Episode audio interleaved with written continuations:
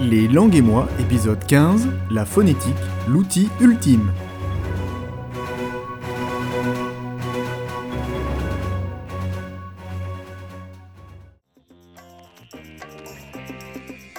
Bienvenue pour ce 15e épisode des langues et moi. Dans cet épisode, je vais t'expliquer ce qu'est la phonétique et surtout à quoi elle sert. Dans ce podcast, nous parlerons uniquement de la phonétique anglaise, mais sache qu'il existe différentes formes de phonétique. Alors si tu veux en savoir plus, reste à l'écoute.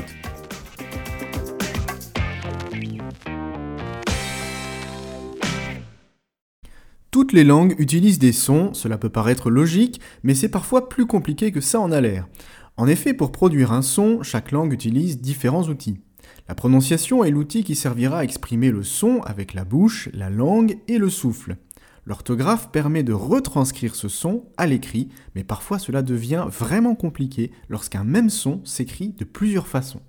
Il en est de même quand l'écriture du son ne semble pas correspondre au son final, ou encore lorsque des variations s'observent d'une langue à l'autre.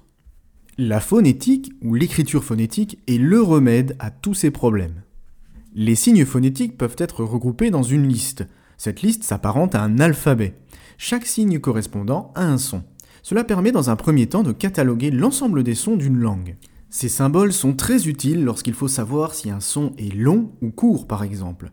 En théorie, et pas qu'en théorie d'ailleurs, si tu maîtrises la phonétique, alors tu seras capable de prononcer parfaitement n'importe quel mot, même un nouveau mot.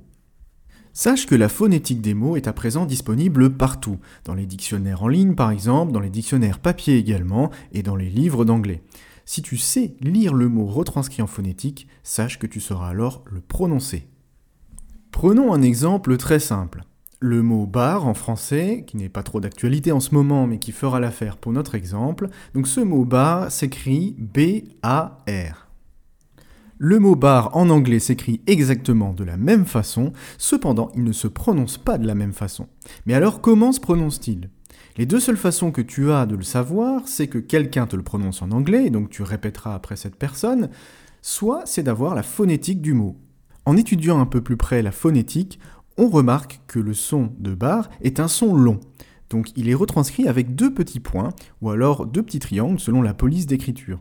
Voilà pourquoi en anglais le mot bar ne se prononcera pas bar, mais il se prononcera bar en anglais britannique et bar en anglais américain. Voilà pour ce tout petit exemple, mais imagine que tous les mots peuvent être retranscrits en phonétique. La phonétique t'indique donc la nature du son, sa longueur, mais elle peut aussi t'indiquer l'accentuation d'un mot.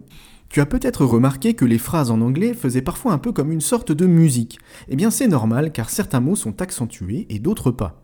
La phonétique te l'indique aussi grâce à une petite apostrophe. Cette apostrophe indique qu'il faut accentuer la syllabe suivant l'apostrophe.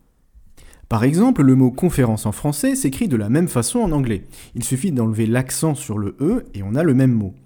Mais cela s'accentue sur la première syllabe en anglais. Ainsi, conférence ne donnera pas conférence en anglais, mais plutôt conference. Tu entends cette musique un peu pam pam, qui n'est pas vraiment présente en français. Mais la phonétique t'indique comment le prononcer. Si tu recherches une liste phonétique, il te suffit de rechercher sur Internet en tapant phonétique anglaise par exemple dans le moteur de recherche, ou bien de regarder dans certains dictionnaires ou certains livres d'anglais qui parfois affichent aussi une liste phonétique. Sache que cet outil peut te permettre, si tu l'étudies sérieusement, de pouvoir prononcer n'importe quel mot, mais aussi, et c'est très important, de reconnaître n'importe quel mot.